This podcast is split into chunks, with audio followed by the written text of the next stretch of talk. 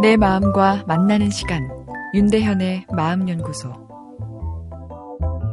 어제 마음연구소 시간에 노화에 따른 심리 변화로 삶이 더 소중하게 느껴지고 그것이 심하다 보면 죽음에 대한 여유로운 태도, 즉 수용성이 감소하게 되며 그리고 사랑과 같은 순수한 가치에 대한 열망이 더 살아난다 말씀드렸습니다. 삶이 소중해지고 순수한 가치에 대한 열망이 커진다면 행복감이 더 강하게 찾아와야 할 텐데 어르신들을 보면 분노감이 증가하거나 쉽게 슬픔에 잠기는 것을 보게 되는데요. 실제로 노년기 우울증이 큰 문제죠. 이것을 어떻게 설명할 수 있을까요? 나이가 들면 아무래도 대부분의 기능이 약화되죠. 근육도 뼈도 약해지고 기억력 같은 뇌의 인지 기능도 떨어집니다.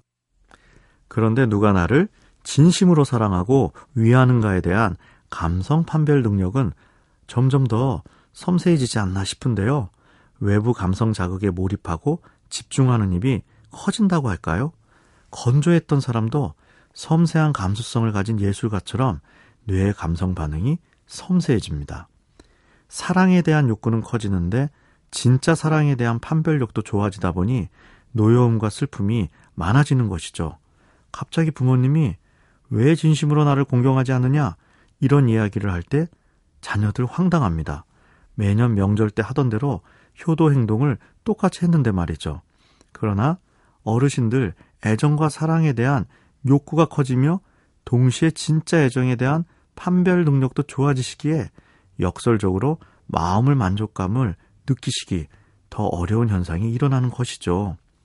서글프게 뇌도 노화 현상, 퇴행성 변화가 일어납니다.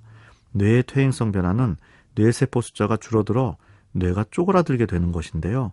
뇌세포 안과 밖에 좋지 않은 단백질이 쌓여 결국 뇌세포의 기능을 잃게 하고 세포의 죽음이 일어나게 됩니다. 30세 때부터 단백질 침착이 일어나는 것으로 되어 있으니 뇌의 노화가 생각보다 일찍 시작되네요. 인지 기능과 관련된 세포의 숫자가 줄어드는 퇴행성 질환이 알츠하이머병이고요. 노인성 치매이죠.